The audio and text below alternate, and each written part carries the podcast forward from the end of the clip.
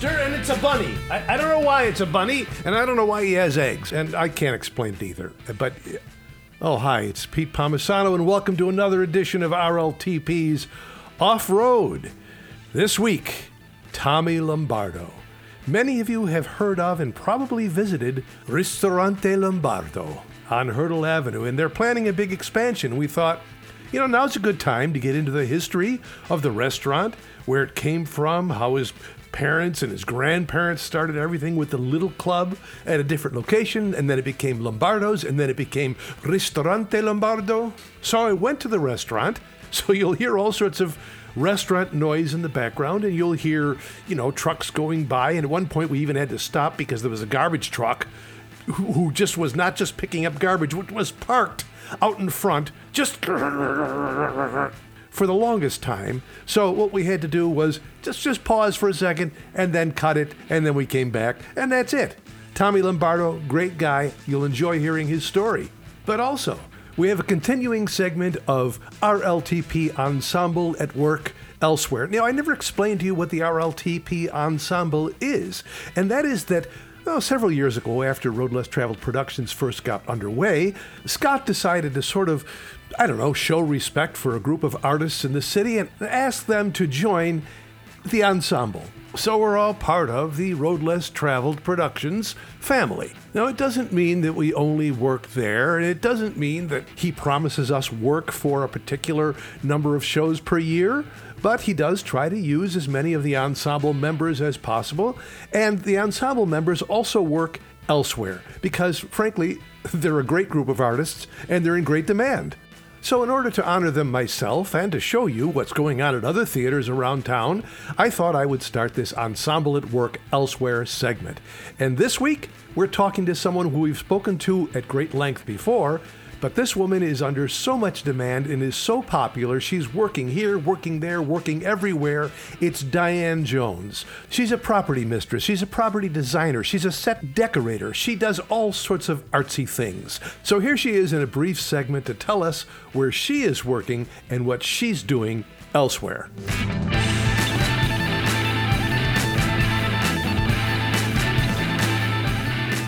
We're here to talk about you working elsewhere, but there's so damn many elsewheres for you.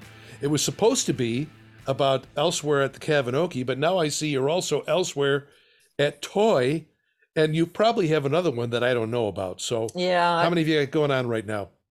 Well, three actually in the hopper and one coming up. Oh, jeez. All right, so let's talk about the, the the the one coming up later on is People, Places, and Things. Beauty and the Beast is going to be before that. No, um, Beauty and the Beast, People, Places, and Things are at the same time exactly, Mhm. and Little Women Now. Oh, for Pete's sake! That, Ah, that doesn't pun- count Pun because that's intended. that doesn't count because that's for road less traveled. So that's not elsewhere.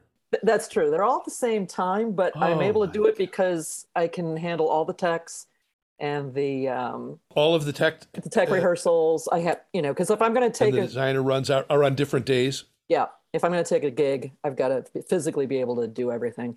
And I have a lovely assistant now. Her name is Amber Greer, and she graduated from Buff State just like me. And she started with me when we reprised Hand to God.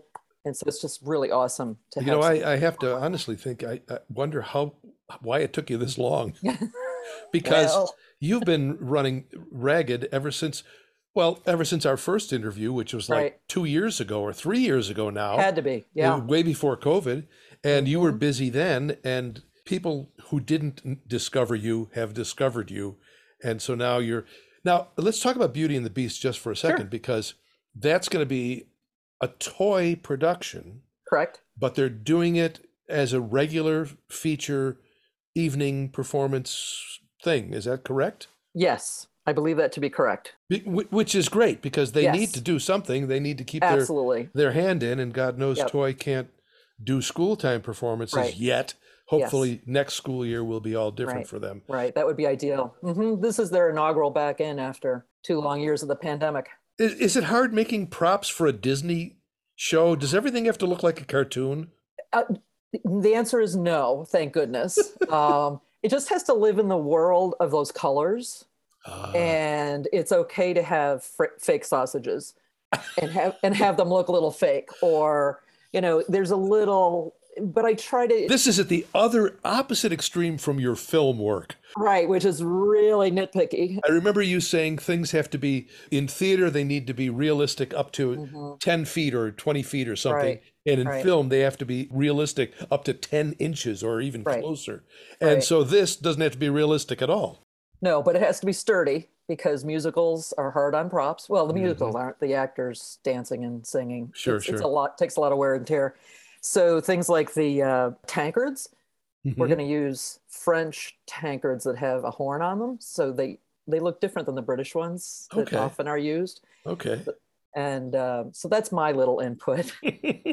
That's how i get my little You find your your there. creative outlet one way or the other. Because okay let's let's talk about just for a second people places and things. Yes Is- please. that's that's a modern production yes that is contemporary set- so setting in a uh, contemporary setting yeah it started at the national theater in london Mhm. before the pandemic and it's being set of course still in london but katie mallinson who's our director is um, making sure we don't make it exclusively exclusively london because it's a very um, worldwide problem addiction Mhm, to mhm. alcohol and drugs so hopefully yes it'll be london and british because of a few words that are spoken within the text are very british that connect yes that that are connect us there and the accents of our actors will keep Yeah. us there too but in general I'm, i've been told it wouldn't be the first time that somebody took a play a british play right and just americanized it but Right. left in all of the britishisms Right.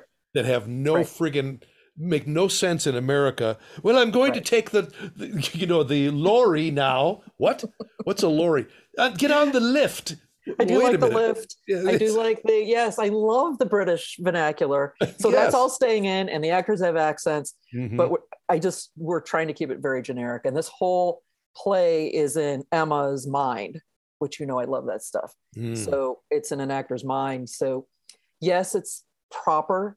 Uh, i try not to make it americanized because it still is in london. It should just not call out. If it's a radio it's a radio. Yes yes we, you know we live close enough i do have um, some leftover newspapers from a trip i took to london so i don't have to stress about finding newspapers because That's only i can find a tub in my studio and pilfer or find five newspapers from a few years ago no or or you'd create them by hand I would, but this was nice to have the opportunity to actually have them because they're delightful. Those newspapers. is it going to be like a unit set and are you also set decorating Excellent question. It's it's not really a unit set. It's like a room. By unit set, I, I'm talking for those who don't understand.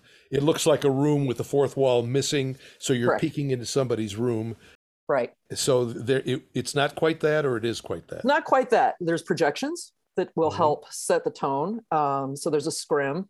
It's a play within a play within a story. So it starts with uh, it's about an actress who finds herself in rehab. Mhm. And so you're in the hospital, but then quickly you are in a nightclub, and then quickly you are. She starts in, in she's enacting in a play. So as a prop master, it's very nice. I have two prop tables on the stage, so we actually see the prop tables. One is from the Seagull Hmm. from the 1800s because I can never leave the 1800s. They just Okay. follow me everywhere. and right. um, that's a complete set, prop set. And then next to it is the props for people, places, and things. What's really cool, if people pay attention, you'll note that the actors will pull a few props off the seagull table from that play and use it in oh. the play for people, places, and things, which is a it's kind of that meta play within a play thing. Ooh. You don't have to notice it, but if you happen to, it's just a little extra Easter egg, as they call it.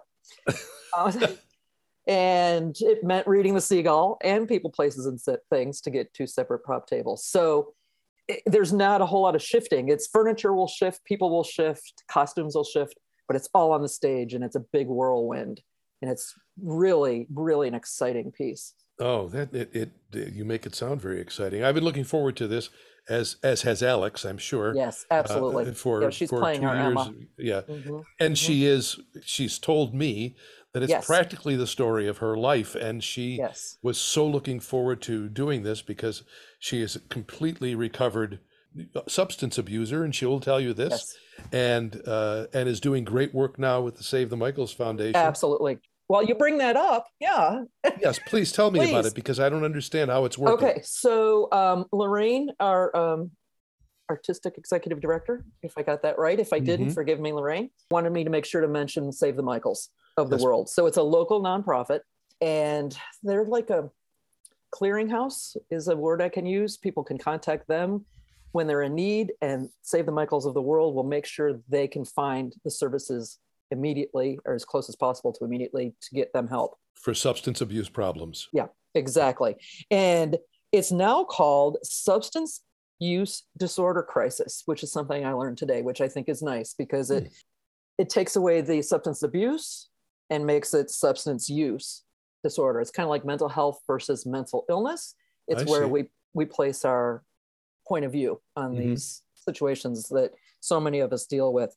So the Save, the Michaels of the world will participate with um, some Thursday talkbacks. They're providing a safe environment uh, with actors and people that work there, and other organizations in the Buffalo area that help Mhm. with uh, substance issues. So it's a very positive and thoughtful piece. Like a consultation role.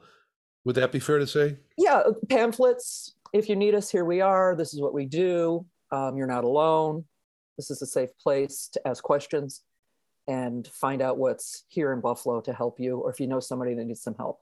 Will they be Um, involved in any way except, in other words, if we go see the show on a day that Mhm. is not a talkback day, Right. will there be evidence of the Save the Michaels Foundation around in I some way? I suspect that would be yes, because as the prop master, I don't know for sure, but I know we're very enthused about partnering Mhm. as a company or as the theater, the Kavinoky Theater. D'Youville Kavinoky Theater is the Right. proper name now. D'Youville University. Yeah, it's so true. Things can't keep up. changing so quickly. Really, no kidding. Yeah, awesome. So yes, it's a it's a very exciting and important piece. Very nice. Of the two of them, of the two shows you've got mhm. going on now, and again, we could mention Little Women now that's coming Absolutely, up. sure, because it's happening now too. That's also going to be a modern Absolutely. update, correct? It's Donna Hoke. Donna Hoke is our playwright who Yes. um, has dusted off from the shelves the March family and brought them out of the 1800s, yay, into contemporary time. But it's tricky. There's still nuances with your props and such in contemporary time Really? because there's there's um the March family had money. Now they are just holding on Yeah, right. like so many of us Just getting by. It's sometimes just getting by. So how do you present that? So we don't. I don't go to the high end stores or buy the high end stuff or make the high end stuff. It's got to look like we're stretching our dollar, Mm-hmm. but it's it's here in the here and now. Mm. Um, and so uh, Doug Weyand is directing that, and the cast of Little Women, the cast of Beauty and the Beast, the cast of what's the other one, Peter? Uh, People- People, Places, and and Things. Not. They're just lovely. They're just they're just. I'm always so tickled when you meet the cast somewhere because the directors do such a, a fine job hmm of putting people where they need to be and and those people bring those characters to life as i've seen you do many a time and it's it's really exciting to help tell that story with being a designer of That, that is very cool. And- Beauty and the Beast and Mhm. People, Places, and Things are are those are going to be opening at the same time or around Um, the same time? if i'd have to yes all everything's opening within a week of each other so i would say they're in the same schedule All three of them are opening. all, all three of them this is one more than my schedule normally allows but i now have an assistant and Hard to say no. It's hard to say no. Well, I have a good friend that made me a t-shirt years ago that says no, don't do it, absolutely not. And she said you need to wear that like Superman does. Like is it your armor? And I'm going to have to get that out. I don't think it fits anymore, but I could, you know, open the seams up a little and get that back on again. A dear friend of mine, John Biscaglia, Uh-huh. uh, who passed away several years ago, used to have a T-shirt that said, Right. "I can't. I have rehearsal." That, that's exactly. I love that. and and uh, yours could say i can't i'm already doing three shows and i have one assistant so i'm not sure how much more i can take so and I don't know how to say no, but I do. I have gotten better through the years, but it's 30 years of freelance work and it's hard to say no because you always hope there's another gig coming. And it's not just that you're so damn good at it, it's that you really love doing it. I really do. And I, I love, I enjoy the process. It's really a cool process. And it's it's such an important process. Mm-hmm. you know, I think we talked about this when when I interviewed you separately, but I, I don't think people appreciate th- how significant it is to have a very realistic prop in your hand Mm-hmm. as an actor, but also as a, an audience member. You sort of take these things for granted. Mm-hmm. Yeah. It's the way it is. But it, believe me, you sit in a show and the prop isn't right, and it, it just takes you right out of the story. Takes Right. you right out of the story. I was uh, watching um, Kill a Mockingbird last night at Shea's, Oh yes.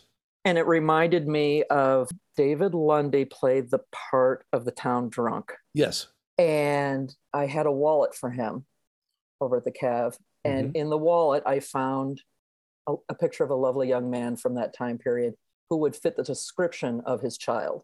And Mm. I, I didn't tell him, but I always make sure that now our audience member didn't see the picture of that young man. no. But when But David, David opened that wallet, he said, Wow, the, the child is in the proper clothing. The child reflects the description of the young man Mm. and he he you know he purposely thanked me for that but it, that's why i took maureen porter's acting class because i know it was important to find out what it's like to be on the other side.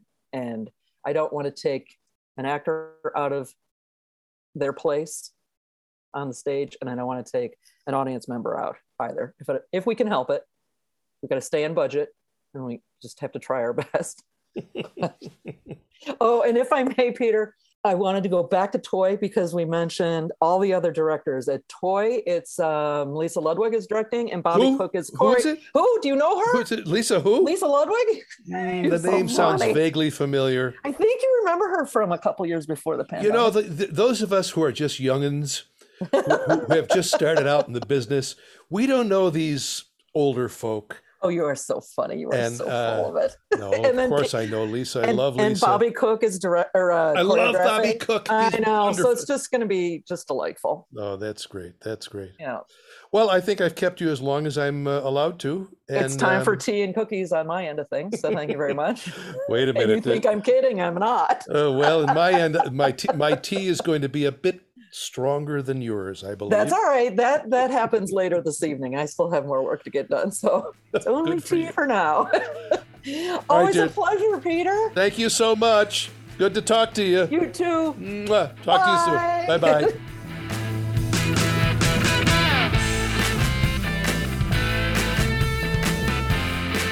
So that's Diane Jones, RLTP ensemble member and property designer extraordinaire. Now, Tommy Lombardo, a young man who is third generation Lombardo, taking over Ristorante Lombardo over there on Hertel. He's going to tell us the whole story and what they have planned for the future here on RLTP's Off Road.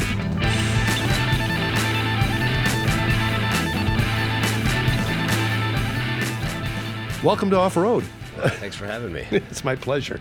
Listen, first of all, I, I do want to talk about you a little bit, and I want to, and I have some very important uh, bartending questions to Okay. ask. All right, I'll do my best. because you're, I know you're an expert. But but we're in this uh, restaurant. Was this the original location? I noticed the Little Club is still across the street. That's where it started, right? But was it in that location, the Little Club? Well, the Lombardo's is in the original location that started in 1975. Um, still in the same location. The Little Club was a a bar and restaurant that my grandfather opened and owned. Uh, that was downtown on Main Street, Okay. between Tupper and Goodell. And then in the fall of 2018, we opened our little restaurant, wine bar across the street, and named it Little Club.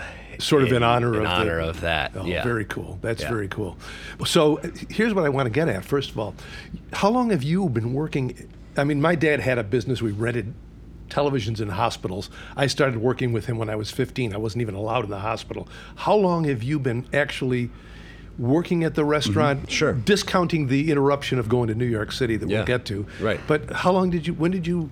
Did Dad have you bussing tables? Yeah, well, I would say when I was about 12 years old, I started to help my mother a little bit in the kitchen, with um, plating desserts. That would be like a Friday, Saturday night thing. You know, they would bring me in for a little while because I'm the youngest of three, so you know, my brother, who's four years older than me, by the time you know he was washing dishes by the time he was 14. By the time he was 16, he was here every Friday, Saturday night. Yeah. And my sister was also here every Friday, Saturday night when she was 14. So I think they were trying to figure out what the heck they were going to do with me. So you know, they would cart me into the restaurant Friday and Saturday night, and then you know when I would get a little tired, I would go and take a nap on the linen bags in the back, and. Uh, and, and Were those the, were, now were those the days when everything was mom's recipe? Did it start Uh, out all family recipes and things for for the entrees as well as the desserts? I think back in the late 70s, early 80s, yes, but as uh, you know, by the time I was 12, okay, so I was uh, it was 1994 when I was 12 years old. So I think by then my parents started to kind of look to authentic regional Italian cuisine, mm-hmm. like cioppino, risotto. These are the th- this is the time like a lot of these menu items started to make their appearance in Italian restaurants in the United States. Yes. right. You know, and Yeah, before that it was spaghetti and meatballs, Right, and exactly. lasagna, and and they were with marinara, and they were kind of hip to that, and they and, and that's when the, those things started to be introduced. And my mother actually, her appearance in the pastry section of the restaurant, kind of was in tandem with that. You know, my mother's a very accomplished pastry chef, so she started to, you know, introduce some more contemporary. Like Wow. depart departure from the cannoli, some more contemporary ideas. the tiramisu. Right, It- which still would appear for sure, right? But that, you know, along that, she would always have like some kind of uh, unbelievably beautiful and delicious dessert special. Uh, that was kind of like the Friday and Saturday routine, and and yeah, I think probably about the mid '90s, that's when it started to become a little bit more, you know, gradually over time more chef driven. a little And bit less about- spreading out the, Yeah. the, the menu in, in reaching out to different types types of uh, Italian. Exactly. Yeah. Yep. You, you mentioned you had brothers and a sister. Did they also work here? in our teens absolutely yeah Mm-hmm, sure joe worked until he was until he had his second born child actually he's a he he out of college got a job full time working for m&t bank and he's been with them ever since oh and he worked part time here just for some extra income and then when Mm-hmm. he had his second child i think he said okay i think i'm I think I've had enough. And my sister, she just gra- as soon as she went to college, she went moved to Rochester and and and she stayed there. Yeah, yeah. Was was there ever any intent to just I, I've got to get away from the family business, otherwise we're all going to end up. Sure. Yeah. But that's what I did when I was 21 years old. I was like, I got to get the hell out of here. Yeah. So, but you had been sort of training with one of the bartenders here with with John, John Spaziano. Spaziano, sure. John Spaziano. I mean, before I left when I was 21. Yeah. Yeah, sure. He John had me behind the bar, Yeah. um, and And I can see the fascination with that. I love going to a restaurant and just sitting at the bar and ordering food there because it's just fascinating the way those people work. So you were getting trained by John, Mm-hmm. and then at a certain point you said, "Time to stretch out and try things elsewhere." Is that right? yeah, absolutely. I mean, t- to be clear, I I did every job in the restaurant uh, aside from the aside from cooking. You know, every front of the house job. You know, I was. I parked cars. I waited on tables. I bus tables. I worked the door. I maître d'. And in addition, I worked behind the bar with John. And then when I graduated from college, I went to go work in a hotel in Puerto Rico. And I was just, it was time for me to just, you know, leave Buffalo for a while. What was your degree in college? A hotel restaurant manager. Hotel. Oh, oh, it was. All right. Yeah. So that. So that's come in very handy. Yeah. So then, so then you go to Puerto Rico, and why there? I, it just seemed like a this opportunity fell into my lap to to work at uh, at a hotel in their management development program. Mm-hmm. You know, just a, a seaside resort, and um, Oh, man. but I ended up only doing it for like eight months and moved to New York City, which is what I thought I, which was my original plan. Mm-hmm. And um, the heart of the story is, is that I was planning on going to New York, and I got in a skiing accident. I shattered my right leg. I canceled all my plans. I moved out of my apartment with my friends, back into my home with my parents, back into the house with my parents. Oh, man. And then upon my recovery, escaped to Puerto Rico. Escaped. I love it. Escaped mom and dad. and ended up living and ended up finding my way to New York. And I was just fascinated by New York, and I ended up there anyway. What were you pursuing in New York? Well, I didn't know. You know, I think orig- before Did you I have broke connections? Did you have Yeah. friends in, in, in you know? I did. in the I- restaurant business or in, in through the restaurant association and my father, I had some connections that got me a job to start. I, you know, before I broke my leg, I was like, all hotel restaurant management. And then I broke my leg and I kind of started to reconsider some things and I explored. I, I did a little bit of uh, UCB Upright Citizens Brigade improv comedy No stuff. Yeah, Oh, and wow. I took some acting classes and I, I did that for about of the six years I was there, maybe about like three, four years I did that for. And then cool. at the end of those four years, I kind of put that down and focused on developing my hospitality career. Yeah. So, so okay. So I tried that. That was fun. Yeah. And now let's move on to other. Now, did you have an interest in other? Like you started in the kitchen with mom. You said. Mm-hmm. Did you have interest in other things like cooking or, or bartending, or did you really want to just be more in managerial? While I was working in New York, I actually never did work in managerial. I was always like a front of the house server or bartender. And I did have interest in working in the kitchen, but I found it very hard to, because I was a con- I was an accomplished front of the house professional. Gotcha. And to kind of put that down and then start at the bottom of a culinary position it, it just seemed impossible for me at the time because you know the, that that's one of the one of the biggest problems in the restaurant industry. You may have heard this. It is it, it is a systemic issue is is that your line level front of the house employees can be very very well paid As they should be. That's Right. a, that's a skill set dealing with people on a nightly ba- on a minute by minute basis. Sure, but the but what the pay is not always equitable, right? Mm-hmm. The, you know, because because of the way the labor laws work, it's hard to get that money Yes. into the back of the house. I got you. So, you know, for me to go from working in the front of the house to go to the back of the house was just something that I just, for a few different reasons, and you know, financially including one of them, I just I couldn't wrap my head around doing it. Yeah. And even when I actually came back here for a different reason, when I was in Buffalo, I did.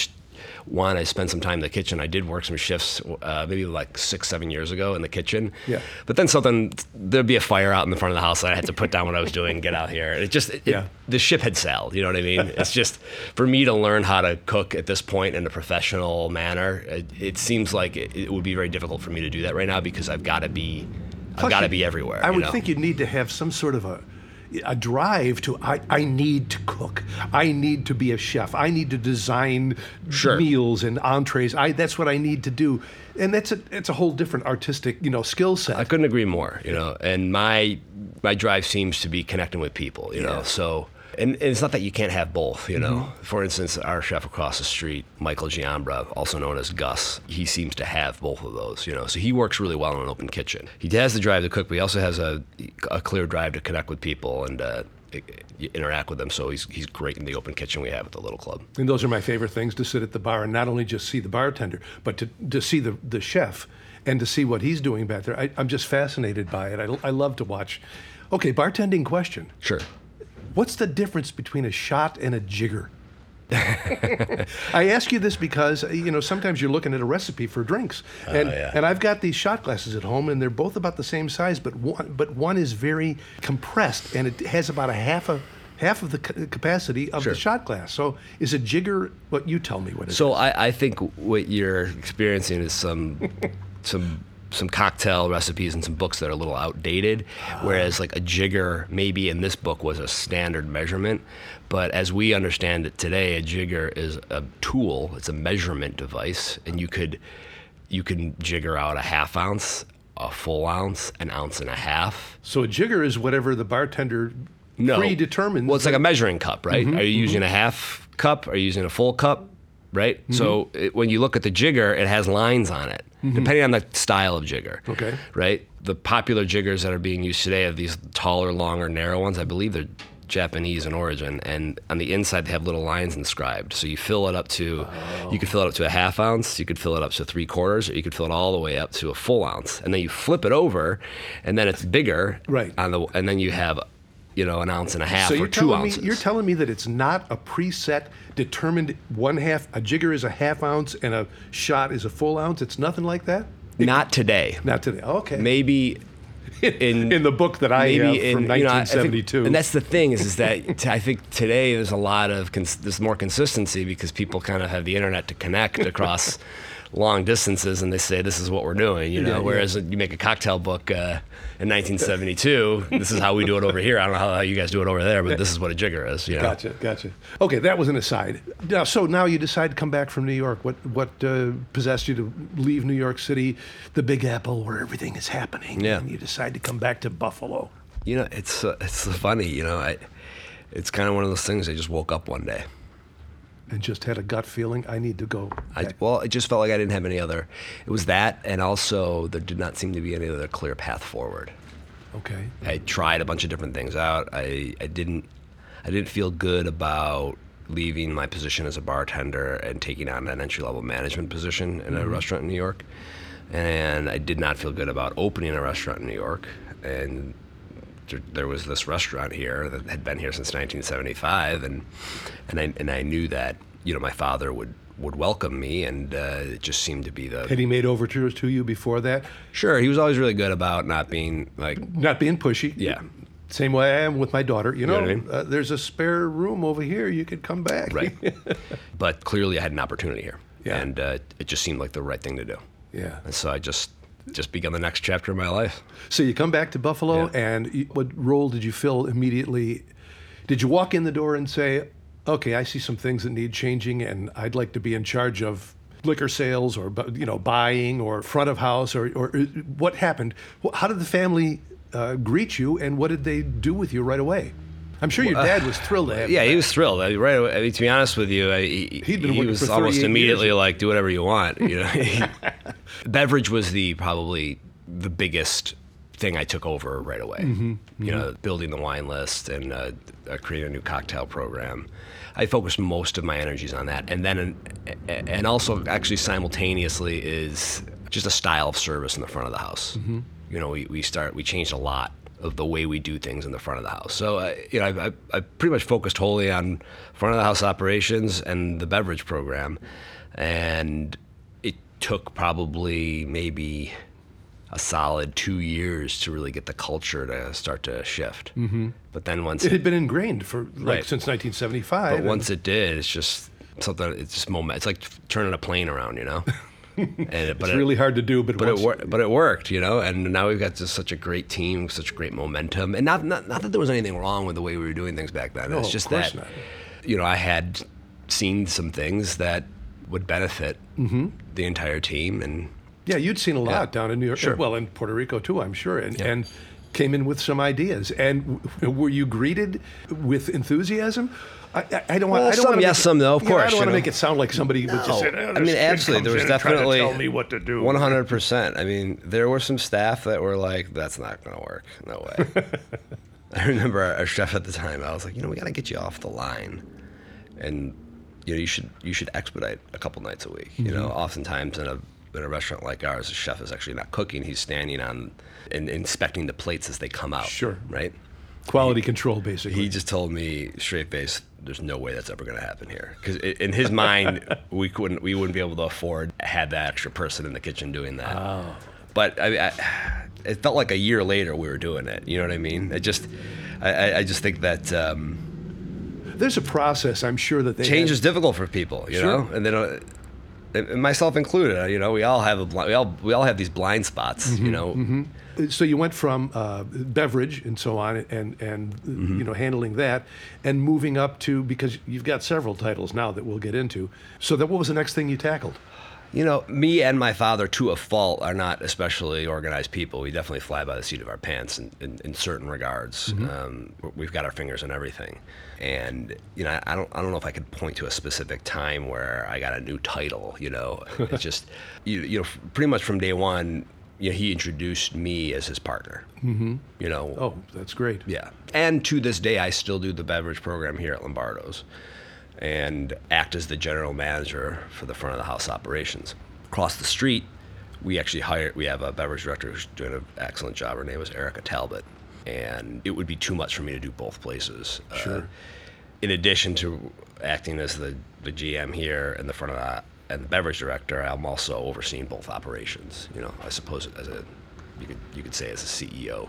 Have you given your father the opportunity to step back and catch his breath? Yeah. you know, I mean, he was was it 30, 38 years or something. He was running the place basically by himself and and doing much of what you've taken out of his responsibilities. you know, it, it, succession is a um, it's a it's a process. It's not an event, you know, and the amount that he works is is has a lot to do with his comfort level. Um, It's hard for it, it's hard for any person to just be running everything by themselves for you know 40 years and then Yeah. and then you, just can't expect that person to especially if it's their their family restaurant they started you know so i think we're probably about five six years into that process of him slowing down and, and going into semi-retirement and every year he he relaxes more he takes more time off Good for him. and you know he learns to let go and we've learned a lot i've learned a lot about how to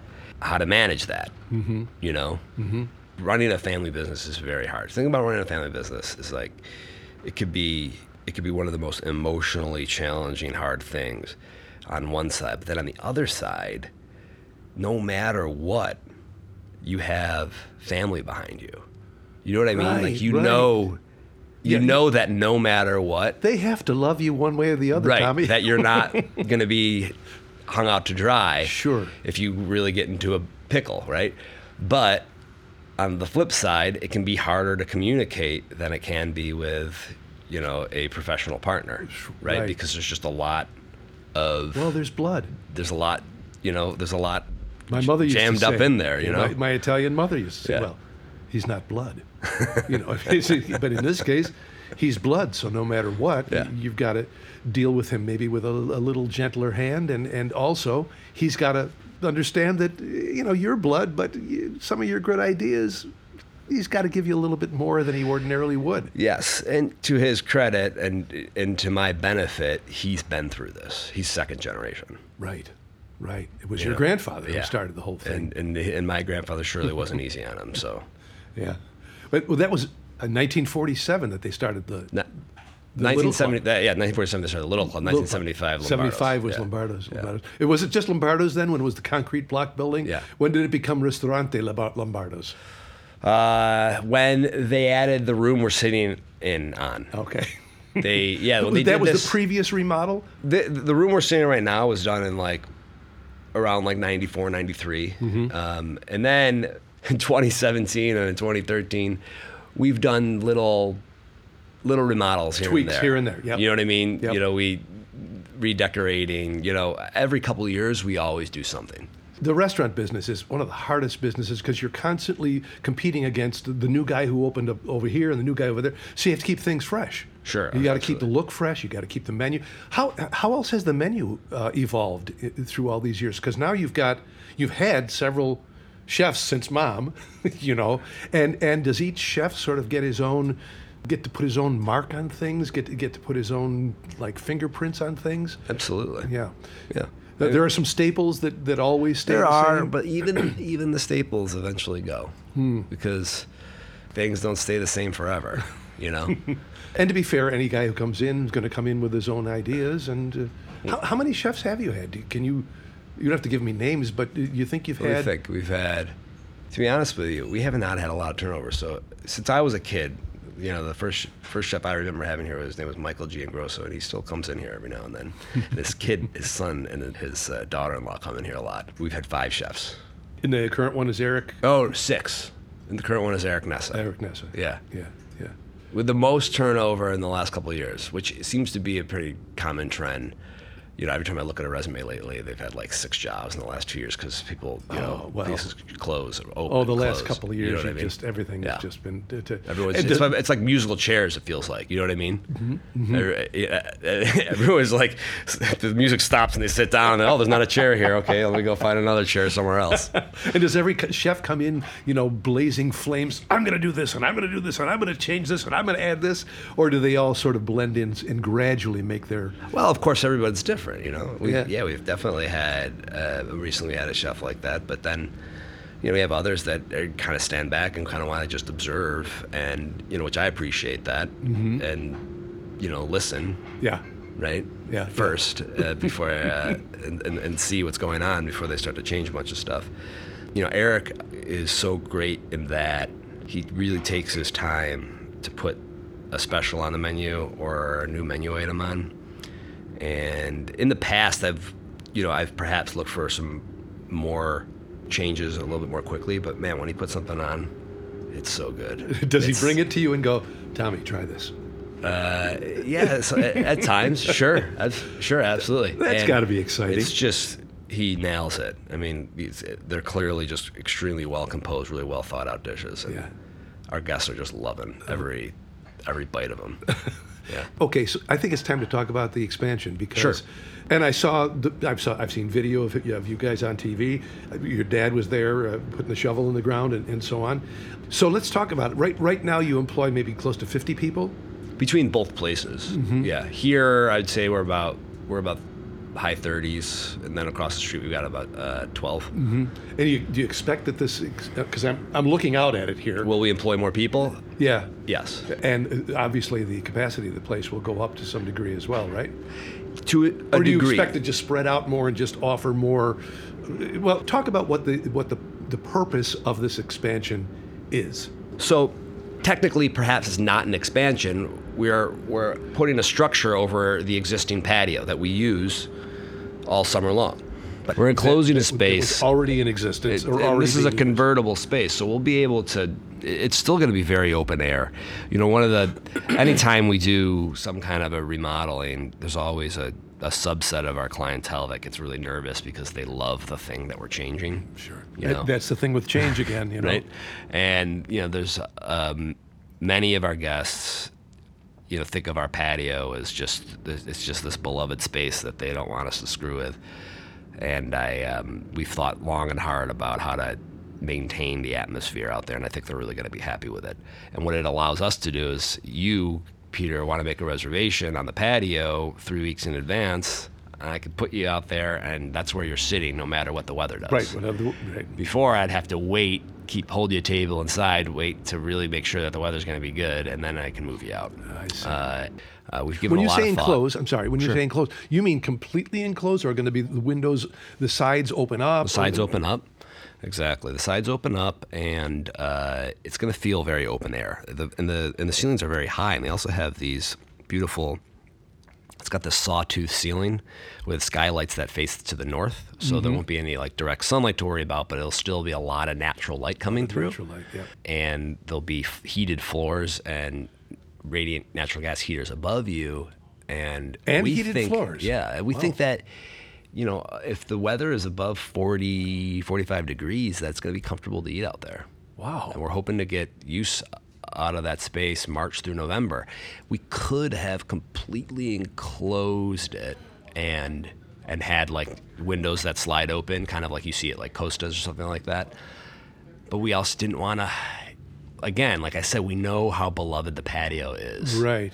And the sense that you're outdoors. Yes. You close it all off. You're not really outdoors now, anymore. No, now you've got an, another indoor space. And we're very busy in the summer. Our Mm-hmm. patio is a huge draw, so we didn't want to lose that. We wanted to, we wanted to retain that. Uh, so I think what we have right now is kind of the best of both worlds. Obviously, we'll see how it all looks when it's all said and done. But I'm super, I'm super happy with the renderings and what our architect Bill Hovey's been able to put together for us. Has this been a guy who's worked Yeah, on, on he's previous done renovations? Everything for us. Yeah. oh, very Yeah, cool. Really talented guy. So, so I, I- everything's going to stay the same in terms of the restaurant, the menu, and so on. You're not opening up a, like an adjunct to the restaurant itself, where oh, this is going to be our fast food or this is going to be our bar food. This is going to be the full Yes. restaurant same, menu. Same menu, same experience. So, but we're doing three things. We're adding the three season structure over the existing patio. We're redecorating the main dining room that we're sitting in right now, which Mm-hmm. is in, in you know, which is due for our refresh. And we're also going to completely redo the entire facade of the restaurant. Okay. So when you stand outside, the facade of the restaurant is going to look completely different. So the Roman columns and everything that'll be gone, or Those will be gone. Oh, they'll be gone. Okay. Yeah. The columns will replace them, but they're going to be replaced with uh, concrete columns that look a little bit more like they belong, you know, like a real material. modern, okay. Mm-hmm. Right? And the building, the color of the building is going to change. The sign out front is going to change. Just a lot of things I've been that have been on the wish list for a long time. We're, we're finally getting them done. So Will there be a bar very out there? Will it. there be a bar? No. Just all seating. Yep, just Cool. just like we do in the, the summertime. Do you so get if you come and had dinner on the patio in the summer, uh, same seating layout, Mm-hmm. right? There's just going to be instead of that big umbrella we had over you, there's going to be a, t- a really high roof with skylights in it over you. Wow. that's good. Do you get much of a bar crowd here? Like, do people like me come in and just sit at the bar and Oh eat? yeah, all the time. Yeah, see, I love that. I, once I discovered that, because I'm a single guy, Yeah. and I, there's something about going to restaurants and sitting over in the corner by Sure. yourself. It's it's almost a little It's pathetic. such a great community thing to do. You strike up a conversation Oh, at the love it. bar with the bartender, with the people sitting next to you. Mm-hmm. It's a blast. And as I said, I love watching all the Yeah. activity going on behind them and, and, and so on. Is the is the new space going to reflect uh, some of your own tastes in, in terms of decor and so on? Not necessarily. You know, the thing. Another thing I've learned about this space and that and and the little club is that you know you. The little club we designed, it, would- it reflected my decor, but then once it's opened, Mm-hmm. then it's its own thing. Mm-hmm. Right? Then you just kind of try and listen to what the place needs. I, I want to ask about becomes the its, its, its own the like so all the decisions we made here at Lombardo's Mm-hmm. were in looking at what we know about Lombardo's, what direction we want to take it in, what does it need? Like what do we need to feed it to thrive? Mm-hmm. And I kind of try to set my own personal decor choices aside and really just like what's going to fit in with the with the whole restaurant, you know? What do people love about it? One of the things that people love about Lombardo's is that when they go there, it feels warm and it feels like they're in this like warm, inviting space. So we use that to think a lot about. Okay, let's keep going with that. You know, we want to keep that feeling alive. Was the intention with the little club to fill a niche that uh, an elegant restaurant like this? but Because, because it's on a different level, if you know what I'm talking about. You know, this is an elegant sort of dining out sort of place. Is was the little club intended? I don't mean the original one that Grandpa started, but I mean the one across the street that I'm looking at right now. Was that one started to sort of fill a niche for something more casual, more? What was the intention with that? My intention, my problem that I was trying to solve was I felt like there was nowhere for me to go in the city and have a really great glass of wine, a really great bottle of wine that wasn't a white tablecloth restaurant. Oh, okay. and I felt like, you know, why do I have nothing wrong, not, nothing wrong with a white tablecloth No, no. restaurant, but what if I just want to go and sit in a casual setting and listen to some more lively hip music in a more vibrant, upbeat setting and drink a nice bottle of wine? I see. And so that's why, so that's what we, that was the reason we opened it. And then maybe about six months in, we realized that we weren't quite there yet. We need, the food was missing. Mm-hmm, And now we have a talented chef and a talented team in the kitchen.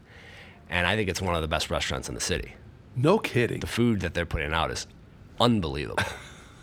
right? So now you sit in this great, it's a really cool atmosphere. Mm-hmm. It's a very uh, energetic and stimulating I hate to atmosphere. to say the word, Yeah. but is it young, youthful? Would a guy like me Try- feel yeah. uncomfortable walking in there? I don't think so. Do you like good food and good wine? I sure do. Then no, absolutely not. Absol- there's people your age that dine there all of the time. You know who dines there? People your age that appreciate. How should I say this? Um, you know, the, the the cuisine over there has a little bit of a European tilt. Has a little bit of a Mediterranean tilt. Every now and then there's like some curry or something like that. that, uh, A lot of local produce, a lot of local meats, some offcuts, a lot of things like anchovy, whole fish, head on, things like that. And you know, the people your age that like that tend to be like first generation American. Ah. You know, they have like a ethnic background or European background. They used to like eat this food like food like this when they're a kid. You know, mm-hmm. they they scarf up the anchovies. They love the fish with the head on, or or they're really accomplished cooks mm-hmm. that. Uh, that's another thing I hear is like I don't get food like this unless I cook it at home, and I can't even cook some of this stuff. So that's why I come here. Mm-hmm. You know who? Um, one of one of the best compliments that I, we've had over there is the relatively frequent presence of Joel and Dee Dee Lippis Okay. fr- from the Rue Franklin mm-hmm. and Mark Goldman. Yes. That demographic of people seem to really enjoy what we're doing at the Little Club, and they're really big supporters of it. I see. And also, there's a younger crowd that likes the likes the upbeat music, and it's not like it's not blaring. You know, you can still sit and have a. That was my next question No. because old guys like me, you don't want to sit there No, yelling still- across the and table. neither- and I don't want to either, right? I- I have a hard time hearing myself, right? And we have acoustic uh, tiles, so it's, it, you know it's not What's the capacity? 40, About 40? Mm-hmm. and we're actually going to be expanding. We're going to be adding an addition on the back. Oh.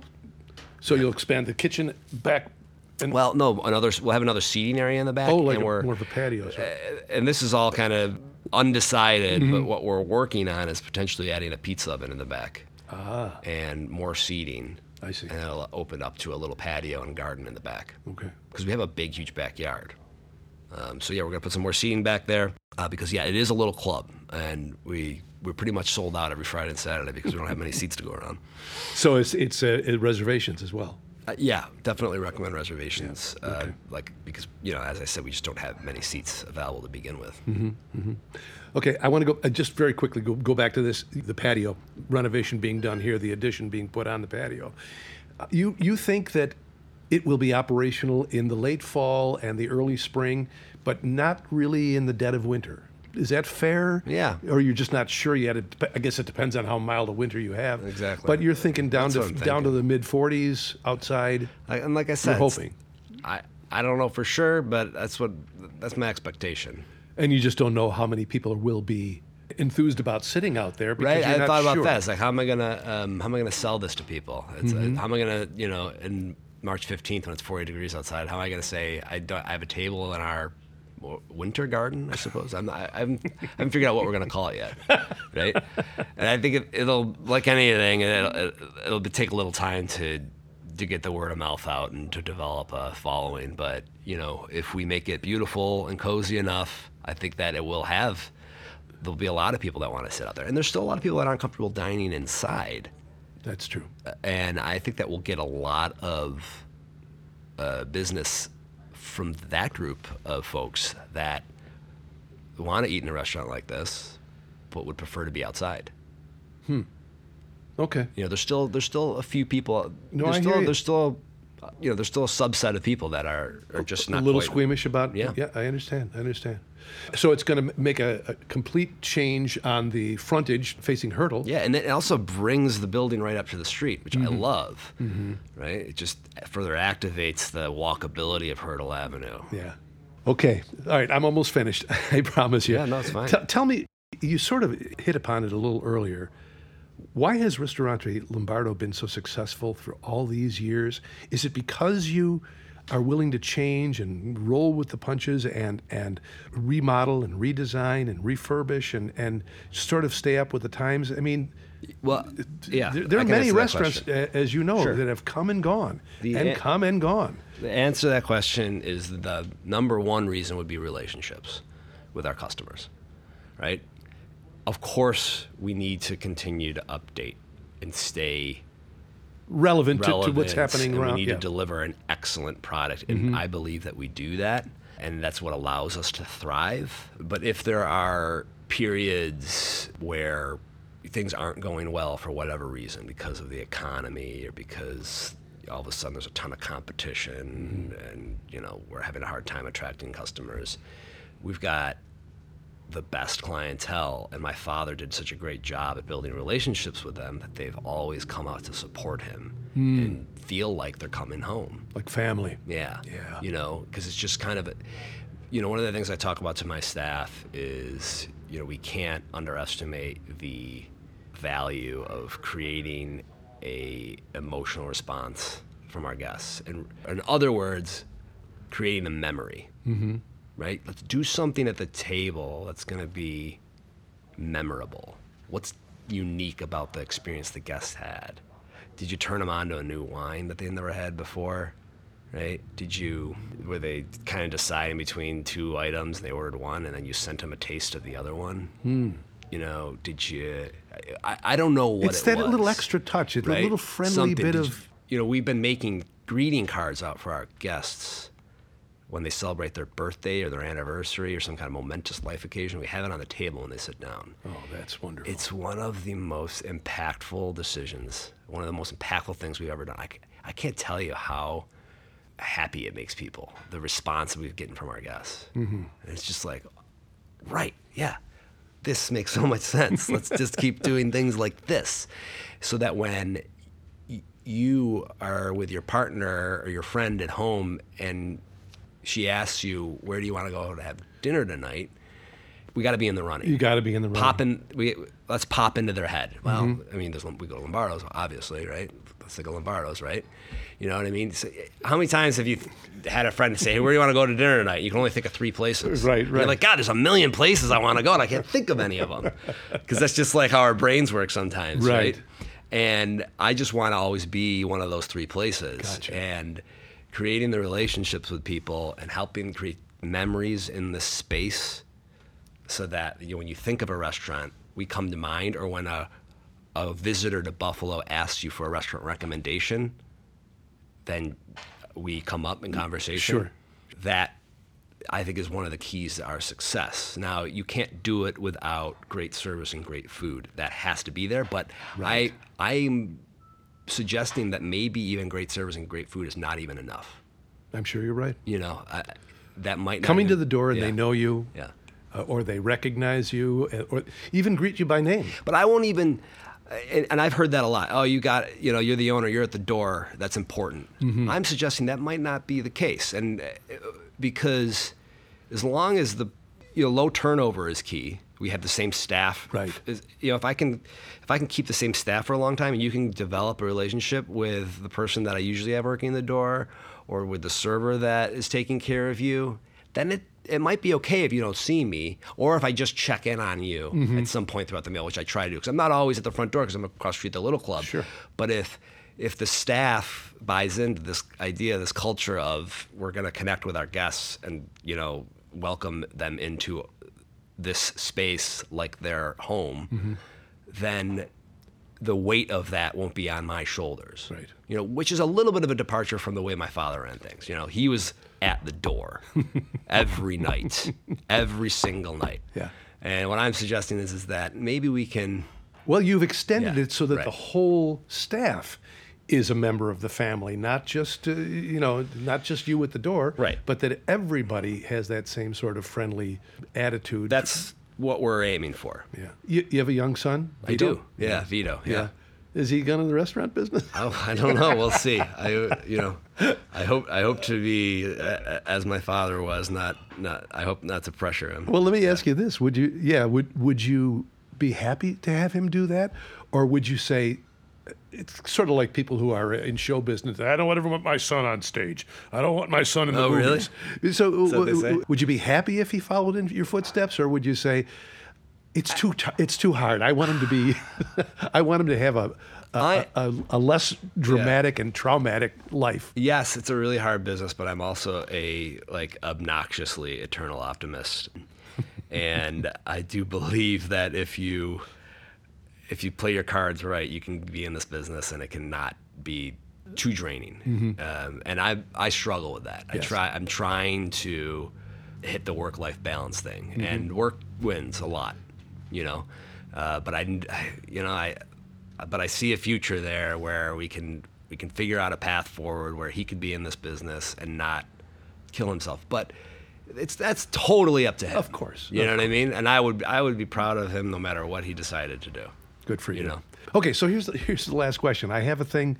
Uh, this is called off road, and I always like to ask my guests an off road question. Sure. So if you had taken a different road, and I know that you've already said that you know you, you'd be a rock star, a rich rock star, uh, but uh, it, what, would that have been a road you would have taken if you hadn't gone into the restaurant business, Well, or what would been? What would whether been? it would have been music or or acting or or comedy. performing in some way? I, I do like to perform. I like to dance. I like to perform. I like to sing. I like to, yeah, probably. Uh, well, way. except for UCB, did you have other uh, opportunities where you did that? Like, were you in a band? I was in a like a I was in a cover band for a couple, for like six months. Mm-hmm. You know, as a singer. As a singer and rhythm guitar, Uh-huh. and um, that was just so much fun. And we and it was such a short period of time, but man, I learned a lot from these guys. I you know I was a total amateur, and I was working with this guy who was like, yeah, come over to my house and, and sing, and he was. uh extremely talented. Yeah. He played um, kick drum, hi hat, and and bass guitar Oh, and like broke down all these songs that I could sing. And he was like, "Here, you this," and then he had his friend Paul, who's a really talented lead guitarist, play with, and we played all of these like country rock and rockabilly songs. and we just had and the name of the band was the Nonchalance, and we did a couple live shows, and it was like And you had a blast. I just thought it was the most fun thing I've ever done in my life, and uh, you know, it just uh, yeah, it just didn't work out that way. It was just totally fine. But yeah, The road not taken would have been uh, rock star. I don't know if I've been rock star or what. Hey, talk about Who hard knows? lives. Try being a musician. Yeah, I can't- especially over the past couple of years. I can't imagine. Yeah, yeah, exactly. So I don't, man. I, I've got nothing to complain about. That's for damn sure. So Yeah. that would be. There's nothing else that nothing else that you don't want to be like a volleyball coach or something. Yeah, I don't think so. I think I've, I've definitely cut out for this. You know. yeah. Yeah. Well, Tommy Lombardo, it's been a pleasure. I'm so glad. I don't. I can't believe you sp- spent this much time with me, but I, I really appreciate you Absolutely. I'm so glad to, to have been able to do it with you. So I appreciate it. Yeah. Thanks, Peter. Thanks very much. it. Good to meet you. Good to meet you too.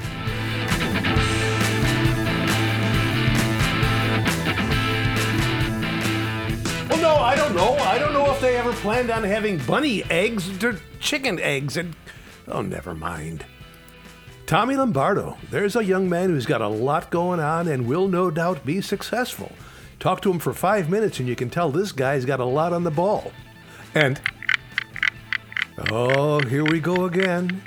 Must be coming up on summertime because it sounds to me like there's another special project in the works that you'll hear more about later on. And with the clock ticking, that I guess that just tells us that it has something to do with history again. So stay tuned for that. In the meantime, on the next episode of Off Road, we have the delightful playwright Donna Hoke, whose play, Little Women Now, opens on April 21st at Road Less Traveled Theater. So get your tickets for that. We'll be talking to Donna all about how she adapted this great book into a modern play. It should be interesting, and the play itself should be a lot of fun.